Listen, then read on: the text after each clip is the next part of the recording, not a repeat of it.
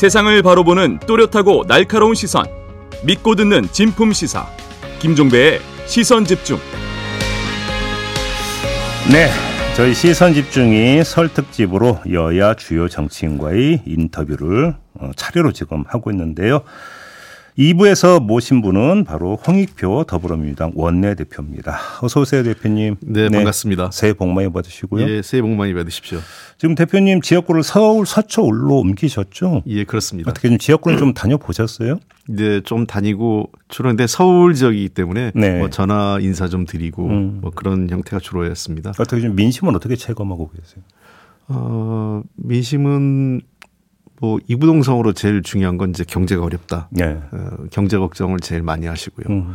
어, 두 번째 문제는 조금 이제 정치권이 그 너무 이제 그 정쟁이 너무 가- 격화되니까 그런 거에 대한 그 우려를 많이 하고 계신 거죠. 음. 그 일을 좀 해야 되는데 일이 안 되는 거 아니냐 음흠. 아, 이런 걱정도 좀 하시고 했습니다. 음. 어떻게 지역 구민들은 좀 어떻게 그 대표님 많이 반기시던가요?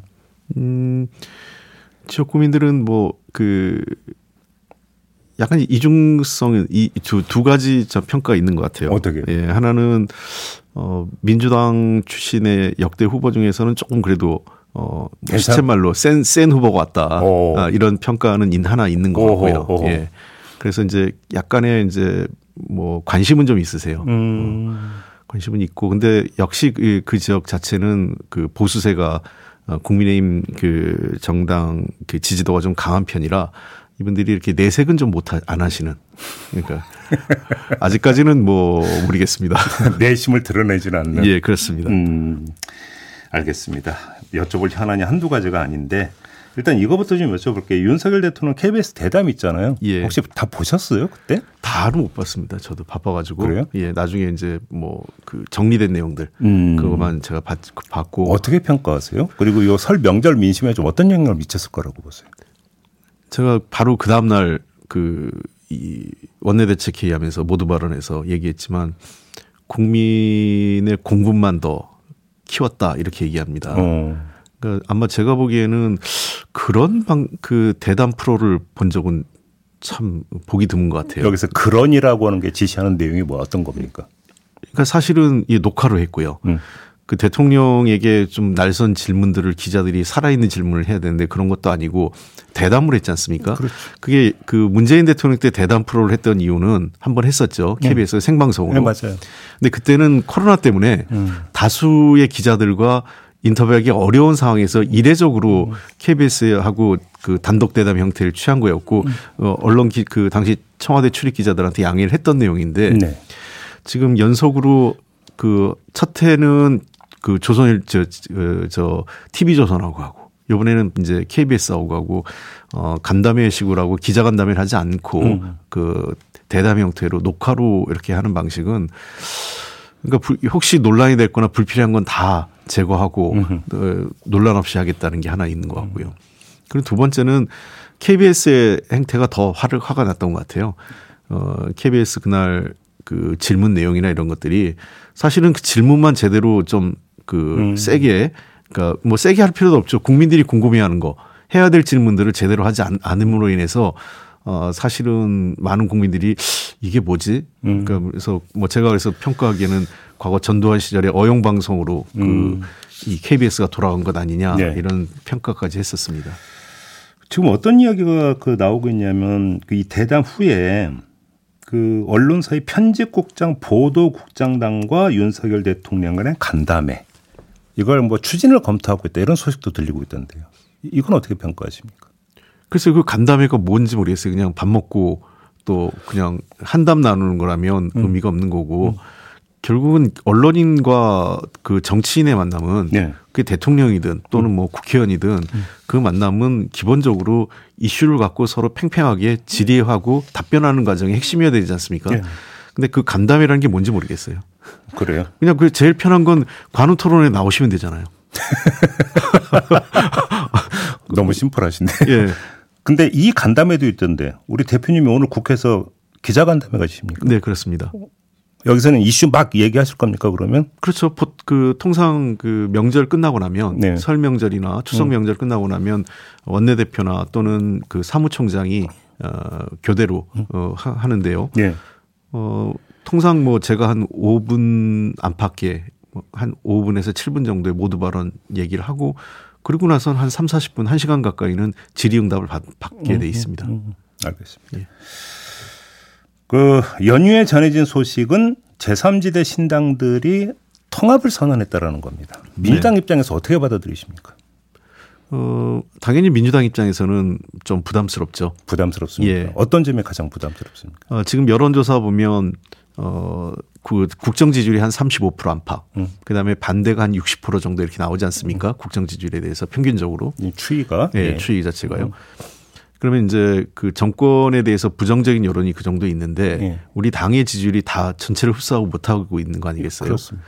그러니까 결국은 그 제3지대가 생겨서 어, 그 국정에 대한 심판론 또는 국정에 대한 반대 여론이 높은데 그 여- 반대 여론이 어, 선택할 수 있는 또 다른 정당이 선, 그 음, 탄생한다면 음, 음, 당연히 야권으로서는 불편, 부담스러운 거죠. 그렇죠. 왜냐하면 여당 지지율, 대통령 지지하는 그 30몇 프로에서 움직이는 것보다 음. 그 반대하는 한 60%에서 움직일 가능성이 훨씬 높기 때문에 그렇습니다. 그렇죠. 특히나 박빙 지역이라고 한다면 승패를 완전히 가르는 주요한 요인이 될 수도 있는 거 아닙니까? 이 제3 신당의 어떤 후보가 그, 그, 그, 근데 이제 제3신당의 성격이 되게 독특해요. 예. 예, 그러니까 그 약간 단일 색깔은 아닌 것 그렇습니다. 이제 국민의힘 계열도 있고 네. 또 우리 민주당 계열에 있고 음. 또 심지어 정의당 쪽과도 연관된 계열도 좀 있지 박원석 않습니까? 전 의원이 예, 있습니까? 예, 유- 유- 유호정 의원도 의원도 있고. 있고요. 그래서 어 색깔 자체가 굉장히 예, 뭐 좋게 얘기하면 다양하고 네. 나쁘게 얘기하면 이제 불분명하다 이렇게 얘기할 수 음, 있는데 음, 음. 어쨌든 뭐 그거는 강점이 될지 단점이 될지는 이후에 제3지대가 어떻게 가느냐에 따라 달려 있다고 보이, 보입니다만 그러다 보니까 그 지역구의 성격에 따라서 영향을 달리 줄 수 있다 생각을 합니다. 그렇죠, 예. 그렇죠. 예. 근데 또 하나 이제 중요한 부분은 지금 그 민주당 같은 경우는 공천 작업 진행하면서 의원 평가였고 하위 20% 예. 통보가 언제입니까 예정돼 있는? 아마 이제 설 연, 명, 명절 끝나고 나면 예. 바로 통보가 시작될 거로 보입니다. 그러면 이렇게 통보받은 사람들이 제3신당으로 옮겨갈 가능성이 되게 높다고 봐야 되는 거 아닙니까? 음, 다는 아니고 일부가 일부는 가능성이 있을 수 있다 생각을 합니다. 그래요? 그러니까 예를 들면 그 어, 하위 평가에 대해서 그 동의하지 못하거나 음, 또는 경 그로 인해서 그 감산 받았을 때 예. 어, 경선에서 이기기 어렵다고 판단하면 또 그 이동할 수도 있는데요. 그렇죠. 그렇게 많이 이- 그런 일이 발생하지 않도록 어, 해당 그 관련 의원님들하고 대화하고 설득하고 음. 어, 함께 가자고 노력하는 게 지도부의 역할 아닐까 생각합니다. 혹시 대표님께서 이 그 해당 의원들한테 통보하기 전에 네. 어 이게 이제 평가를 이런 식으로 해서 완전히 공정하다는 어떤 세세한 내역에 대해서 혹시 보고받으신 바 있습니까? 없습니다. 왜냐하면 뭐 그 대표님도 모르세요? 예, 예, 저도 모르요 이거는 어 우리 그 규정, 규정상 음. 지난번 그 이 저 평가위원장 있지 않습니까? 예, 예. 평가위원장이 볼만 보고요. 음. 그다음에 그걸 자물쇠로 잠궈서 넣고 그 이후에 이제 당 대표, 사무총장, 그다음에 이제 공관위원장 이 세 분만 보게 돼 있습니다. 어 그래요. 예. 뭐 이러면 이제 개별적으로 음. 당 지도부에 그러니까 이제 그 공관위원장이나 이런 음. 분이 어 특정 의원들에 대해서 상황을 저한테 설명하면서 음. 뭐이 의원을 좀 원내대표가 좀 설득을 해라 이렇게는 할 수 있을지 몰라도요. 네. 규정상으로 저도 그 내용을 열람하거나 그 관련 내용을 다 볼 수는 없습니다. 알겠습니다. 지금 양축으로 나눠서 질문을 좀 드려야 될 것 같은데 일단 상대 정당의 국민의힘에서는 민주당을 딱 그 상대로 하면서 어떤 점을 계속 제기하고 있냐면 운동권 특권 세력 심판 내지 청산을 주장을 하고 있는데 네. 어떻게 받아들이세요? 이런 것은? 그 제가 이건 두 가지로 예 말씀드렸는데 뭐 한 가지는 딱 이거예요. 운- 어, 한동훈 비대위원장이 얘기하는 어, 운동권은 더 이상 우리, 우리 당이 없다라고 했더니 뭐 그게 말이 됩니까 라고 또 이제 얘기를 하시는데 제 예. 말귀를 잘 못 알아들으신 것 같아요. 예, 왜냐하면 예. 첫 번째 한동훈 비대위원장이 지금 운동권 심판론 얘기 나오는 거는 핵심은 어, 이 운동권 자체가 뭐 이념적이고 대한민국의 어, 그 소위 우리나라가 민, 그 어떤 발전하지 못하는데 이 운동권이 가, 그 버- 뭔가 이렇게 장애물이 된다 이렇게 판단하신 것 같아요. 조금 전에 장동혁 사무총장은 극한 대결을 하는데 여야가 이 예. 극한 대결의 원인 중에 하나가 운동, 운동권의 정치 행태 이게 영향을 미쳤다 이런 이야기를 하더라고요. 저는 전혀 반대입니다. 그래요? 그러니까 그 가장 상징적인 사람이 예를 들면 우상호 의원이나 음. 이인영 의원 같은 사람인데 그런 분들이 정쟁을 주도하십니까? 음. 그렇지 않잖아요.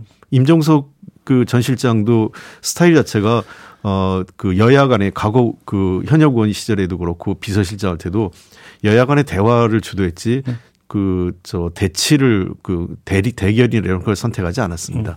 지금 86 운동권 그룹 가- 과거 한때 그 86세들로서 운동했던 사람들의 상당수가 정치적으로 보면은 그렇게 극단적으로 가 있지 않아요.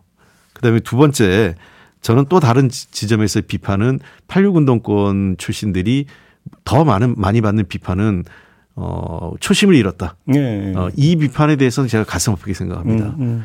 그래서 그 반대죠 지금요. 그러니까 그 한동훈 비대위원장이나 국민의힘에서 주장하는 것과 전혀 반대인 측면에서 비판이 여론이 더 높다는 거죠 국민적으로. 네네. 저는 그래서 이런 비판에 대해서는 동의하지 않고 두 번 그리고 가장 큰 거는요 들어올 때는 운동권으로 들어왔는지 모르겠지만 이후에 그분들의 성장 과정이나 어 국- 정치권에서의 변화 과정이라는 게 있어요. 그런 걸 보면 그 초기에 들어왔던 걸 갖고 규정해 버린다는 것은 어, 한 사람의 성장 과정 그다음에 인생의 변화 이런 것들을 너무 어그 단면화시키는 거라고 볼 수 있습니다.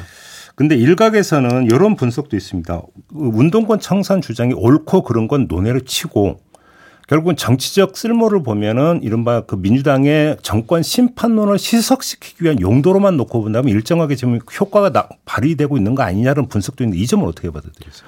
어 그런 측면에서 지금 프레임을 자꾸 만들려고 하는 거죠. 그렇죠. 근데 저는 동의하기 어려운 게 네.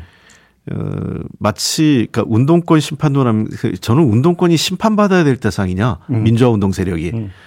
저는 그거에 동의할 수 없어요. 이게 꼭 마치 해방 이후에 이승만 정권에서 어 그 독립운동 했던 사람들에 대한 청산론하고 비슷했던 것 같아요. 어, 왜냐하면 그때 그런 얘기가 있었었네요. 예, 그러니까 왜냐하면 왜, 왜 그러냐면 독립운동 했던 사람들이 제대로 된 교육을 받았겠어요. 음. 그뭐 한 게 없지 않습니까? 독립운동을 만주에서 했죠.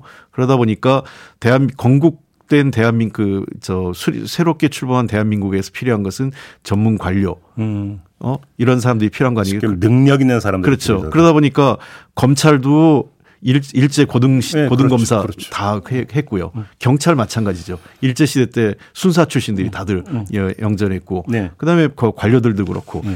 그러니까 즉 친일파들이 득세하는 워- 그 이유로 했던 게 바로 전문 관료, 나라를 이끌어갈 사람들이라고 해서 한 것과 동일한 것 같아요. 지금 음, 음. 아마 한동훈 검사 출신이죠. 한동훈 비대위원장이나 지금 현재 검사 출신의 대다수가 지금 진출하려고 하는데 자기들 그러니까 그 흐름을 전문가 대 뭐 민주화 운동 세력, 그러니까 민주화 운동을 폄하하기 위한 걸로 보는데 이게 꼭 독립운동 세력, 독립운동가들을 폄하했던 친일파들의 논리하고 똑같다 이렇게 보입니다. 알겠습니다.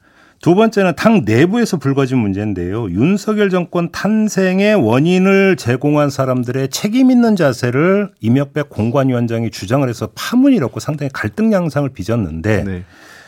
이재명 대표가 친명 비명 나누는 것은 소명을 외면하는 죄악이다. 이제 이런 입장을 밝히기는 했습니다. 이걸로 일단락 됐다고 보십니까? 아니면 수면 밑으로 가라앉았을 뿐이라고 보십니까? 어떻게 보십니까? 일단락 돼야죠. 더 이상 이런 문제 갖고 하는 건 매우 소모적입니다. 네. 아, 그리고 그 방식도 잘못됐고요. 어, 문재인 정부 그에서 그 윤석열 정부가 출범하는 당시에 잘못이 있다면 더불어민주당의 국회의원급 이상은 전부 다 잘못이 있습니다. 음. 그런 그런 식으로 누가 책임이 있느냐 없느냐로 예. 몰고 갈 문제는 아니라고 생각을 해요. 예. 그러니까 우리가 그 당시에 이 그 그러니까 결국은 할 일을 안 했기 때문에 이런 논쟁이 벌어지는 겁니다. 제가 몇 차례 얘기했지만 어 대선 지고 나서 워낙 짧았고 지방선거 지고 나서 제대로 된 평가가 있었어야 돼요. 왜 졌는지. 대선 백서 같은 경우. 예. 예. 백서가 나오는데 이제 보니까 뭐 하나 있는데 그 백서 수준이 아니에요. 그냥 활동 보고서입니다. 아, 그래요? 우, 네, 우상호 비대위원장실에 뭐 제가 백서가 없다고 하니까 MBN에서 백서가 있다고 해서 뭐가 있냐 했더니 진짜 있더라고요. 음. 한 800페이지 가까운 되는 오. 게 있는데 예. 그러니까 아무 내용이 없어요. 그냥 음. 그 무슨 위원회는 뭘 하고 무슨 위원회 누구로 구성되고 뭘 했고 이런 것만 평가가 없는 거네요. 평가가 없는 평가 어, 백서였던 아, 아, 예. 거죠. 예. 그러니까 우리가 보면 그 당시에 캠페인 과정에서 무슨 문제, 대선 운동 과정에서 뭐가 문제가 있었는지, 음흠. 그다음에 정책의 잘못은 뭐였는지, 음. 또 뭐 그 민주당 내 조직의 문제 뭐가 있었는지, 또뭐 등등의 평가들을 제대로 해서 그 당시에 책임이 어떤 어떤 책임이 크다 이런 걸 했어야 되는데 그걸 못한 게 제일 큰 문제고요. 책임은 책임일 뿐이지 책임론을 바탕으로 해서 누군가를 제거하는데 또는 어 누가 출 누군가의 어떤 정치 활동을 제한하려는 목적으로 하는 것은 저도 동의하지 않습니다. 그래요. 그럼에도 불구하고 그 정치권이나 언론계 일각에서 계속 어떤 이야기가 돌고 있냐면 이제 그 언론 보도로는 타깃이 임종석 전 비서실장에다 이렇게 좀 맞춰져 있다라고 하지만 사실은 임종석 전 실장에 국한되는 게 아니라 여러 명이 있다. 타겟이. 그리고 그러니까 그 뭐 명단 비슷한 이런 얘기도 돌더라고요. 그래서 이것이 결국 공천이 본격화되면 다시 그러니까 그 수면 위로 올라올 것 아니냐 이런 지금 전망도 있거든요. 그러니까 저는 그게 매우 과학적이지 않다는 겁니다. 음. 그러니까 주관적인 평가죠. 주관적으로 누가 책임이 있을 거라고 생각할 텐데 네. 그런 식으로 따지면 한두 끝도 없습니다. 그래. 어, 저는 그런 방식으로 공간에서 논의되는 것은 안 된다 이렇게 봅니다. 그래요. 예. 어, 그 대선 패배와 관련돼서 그 책, 만약 그런 식으로 하면 더 큰 그 당내 논란이 불거질 거예요. 그래요? 이건 당 상황을 잘 모르는 분들이 그렇게 얘기를 하시는데 아마 더 큰 혼란이 있을 수 있기 때문에 예. 저는 그런 방식으로 전개되는 거는 제, 가 동의할 수도 없고 음. 그렇게 안 갔으면 좋겠다. 그래서 공관위원장에도 좀 말씀을 드릴 생각이고요. 아, 그래요? 예. 음. 왜 그러냐면 어 뭔가 책임을 물을 수 있겠습니다만 네. 그 책임을 해서 그 공, 공천 과정에서 배제하는 방식으로 하는 것은 저는 동의하기 어렵습니다. 이건 어떻게 봐야 되는 겁니까? 이른바 조국 신당 있잖아요. 지금 이제 뭐 사실상 그 깃발 올렸다 이런 식의 어떤 그 지금 보도도 나오고 있는데 지금 그 통합형 비례정당을 만들기로 하지 않았습니까? 예. 만약에 조국 신당이 만들어진다면 그 대상에 조국 신당이 포함이 되는 겁니까 안 되는 겁니까? 글쎄요, 그건 뭐, 그 제가 혼자 판단할 문제는 아니고 예. 시민, 지금 현재 시민사회와 제 정당과 좀 같이 논의하고 있지 않습니까? 그때 판단을 해야 될 문제라고 생각을 합니다. 네. 근데 아직까지는 뭐 조국 신당이 구체적으로 그, 그 이름도 그렇죠. 뭐 조국 신당이라는 말이 좀 그런데 특정인을 이름을 붙여가지고 당명에 나오겠죠. 예. 그래서 특정인의 대상으로 해서 어떤 당이다 이렇게 평가하는 거에 대해서는 아직까지는 저희들은 어그 구체적으로 당이 출범한 상태가 아니기 때문에 고려 현재까지는 고려하고 있지는 않습니다. 그러면 질문을 약간 바꿔보겠습니다. 그러니까 정당 말고 조국 전 장관이 총선에 출마하는 것은 적, 그러니까 적, 적절하다고 생각하십니까? 아니라고 생각하십니까? 글쎄 좀 쉽지 않지 않을까 싶은데요. 왜냐하면 그래요? 예. 2심 2심에서까지 지금 현재 그 금고형 이상을 받으셨잖아요. 그렇습니다. 어 그거에 대해서 찬반 그러니까 타당하냐 네. 그런 파- 재판 판결이 음. 옳으냐 그르냐 음. 타당하냐의 평가는 달리 있을 수 있겠지만 네. 현실적으로 그 뭐 대법원에서 그 전에 총선 전에 그, 뒤, 그 원심 파기가 이루어지지 않는 한 음. 2심까지 금고형 이상이 나온 상태에서 출마는 사실상 쉽지 않지 않을까 싶습니다. 그렇게 보시는 거고요. 예. 통합형 비례정당 이야기가 나왔으니까 관련해서 약간 각을 틀어서 통합형 비례정당이 만약에 만들어진다면 그 정당에 참여하는 다른 소수 정당이 지역구 후보 있지 않습니까? 예. 지역구에서는 어떻게 정리가 돼야 된다고 생각하세요? 그거는 지역구 상황에 따라 달리 정, 정할 수 있다고 생각을 합니다. 아무튼 단일 후보로 가야 되는 걸 원칙으로 삼아야 된다고 보세요. 어, 그 원칙적으로 그랬으면 그렇게 가자 이런, 이런 정도의 논의를 하겠지만 예. 그걸 일률적으로 다 정할 수는 없지 않을까 싶습니다. 아 그래요? 예. 지역구마다 알아서 해야 되는 문제다. 예, 그렇습니다. 음, 그럼 아무튼 민주당 같은 경우는 일단 그러면 모든 지역구에 후보 내는 걸 원칙으로 한다 이런 말씀으로 이해를 해도 예, 될까요? 그렇습니다. 그럼 후보 낸 다음에 그 지역구 후보들끼리 알아서 단일화 하든 말든 예. 이렇게? 예, 지금 현재로서는 딱히 그 특정 당과 우리가 1대1로 왜냐하면 음. 어, 과거에 그 2012년에 후보 단일화가 한, 성립한 적이 있었는데 네. 그때는 어그 진보 정당 한 명 한 개 정당이 있을 때였거든요. 근데 지금은 다수의 정당이 음, 그렇죠. 최소 두 개 이상의 정당이 있는 상태에서 예. 단일화하는 과정이 쉽지 않기 때문에 음. 그건 지역 상황에 맡겨야 된다고 생각을 합니다. 요거 좀 확인 좀 해주세요. 지난 6일 비공개 의원총회에서 국회의장과 여야 원내대표 간의 쌍특검 재표결에 대해 논의한 내용을 의원들한테 전달을 했다. 이런 소식이 있었거든요. 어떤 예. 내용이었습니까? 그거는 뭐 비공개에서 한 내용이었기 때문에 네. 아, 표- 그 2월 국회에서 표결하는 문제에 대해서 어떻게 할 거냐 음. 의견을 구했던 방- 적이 있습니다. 그래요. 예. 그러면 일전에 이제 전화 인터뷰 때도 여쭤본 바가 있었는데 지금 본회 일정이 2월 29일로 잡혀 있던가요? 예, 그렇습니다. 그럼 이때 재표결 하는 거 맞습니까? 다시 한번 확인차 질문 드리는 아직. 확정되진 않았습니다. 그래요. 예, 예. 본회의가 29일 말고 또 다른 날로 잡혀 있는 게 있나요? 지금 그 외에는 없죠. 그 외에는 예, 없는 거죠. 예, 예. 그럼 어차피 그때 처리가 돼야 되는 거 아닌가요? 예, 재표결 하거나 거? 말거나 이렇게 두 가지밖에 없는데요. 아, 둘 중에 하나. 예, 예. 좀 더 논의를 해야 될 필요가 있다 생각을 합니다. 혹시 이게 그러면 그 설령 재표결을 해서 폐기가 되든 뭐 만약에 통과가 안 된다고 전제한다면 여야가 다시 협상을 해서 절충안을 도출을 해가지고 합의해서 법안을 다시 처리할 여지가 좀 있습니까? 예를 들어서 이태원 특별법 같은 경우. 이태원 특별법은 여전히 조금 뭐 가능성을 그 여당 측에서 말씀을 하고 계신데 음. 그 근본적인 그, 그이 문제를 해소하지는 않고 있습니다. 그러니까 근본적인 문제는 게 특조위 문제입니까? 예, 그렇죠. 특조위를 사실상 무력화시키는 방안이라고 저희는 보고 있습니다. 예. 어, 여당 측 주장을. 음. 그러니까 저희는 그걸 받을 수 없는 상황이고 그 문제가 원천적으로 해소가 안 되면 결국은 현재 상황에 더 넘어서긴 어렵지 않느냐 이런 생각입니다. 쌍특검은 쌍특검은 협상의 여지가 거의 없죠. 협상의 여지가 거의 없고 예, 예. 표결 말고는 방법이 없다. 그렇습니다. 이태원 특별법 조금이라도 있습니까? 왜냐하면 유족분들이 너무나 기대하시는 바가 저희는 때문에. 가급적 협상을 하려고 하는데 예. 그, 그러나 그 유족들의 요, 요청이 있었어요. 유족들이 그 이상은 넘어서지 말라는 거였습니다. 아. 예. 지금 그러면 민주당이 그 했던 것은 유족의 그 최소 부분 예. 수용할 수 있는 최소 부분까지 그렇습니다. 왔기 때문에 더 이상 양보할 게 예. 없다. 예. 의장 중재안에서 갖고 그 우리가 양보를 했기 때문에 예. 그 안에 대해서 심지어 저희가 그때 단독 처일그 단독 처리했을 때도 음. 유가족분들이 저한테 뭐, 뭐라 그랬냐면 예. 어, 정말 박수는 못 쳐주겠다 그랬어요. 내용상. 음. 본인들도 최대한 양보를 한 거기 때문에. 음. 노력은 해서 고맙긴 한데 예. 이, 이 통과된 안에 대해서 박수는 못 치겠다라고 할 정도였습니다. 그 안 자체가요. 그래요. 결국은 그러면 만약에 그 합의점을 찾는다면 국민의힘이 특조에 대해서 양보를 하는 것 외에는 방법이 없다. 그렇습니다. 근데 아직 그런 기미는 전혀 보이질 않는다. 그런 거지. 그 원한을 계속 고수하는 겁니다. 그래요. 아 쉽지 않겠네요. 그러면. 예. 그러면 저번에 지언어 인터뷰에서 했던 것처럼 만약에 재표결에서 폐기가 된다면 22대 국회에서 다시 추진하는 것 외에는 방법이 없다. 이렇게 이해를 해야 되는 건가요? 현실적으로는 그럴 것 같습니다. 근데 그게 재추 뭐 그건 이제 총선 결과 나와봐야 되는 거니까 여기서 예. 뭐라고 지금 예단해서 이야기하기 힘든 부분이 있는데 그렇습니다. 유족분들이 참 이 엄동사련에 계속 거리에 계셔가지고 예, 저도 그 그분에 대해서는 굉장히 가슴 아프게 생각하고 있습니다. 알겠습니다. 자, 오늘 말씀은 여기까지 들어야 될 것 같네요. 고맙습니다, 대표님. 네, 감사합니다. 네, 홍익표 더불어민주당 원내대표와 함께 했습니다. 네, 설 특집 생방송으로 진행하고 있는 김종배의 시선 집중 2부 마무리하고 8시 3부로 이어갑니다. 3부에서는 개혁신당 이준석 공동대표와 함께 합니다. 잠시만요.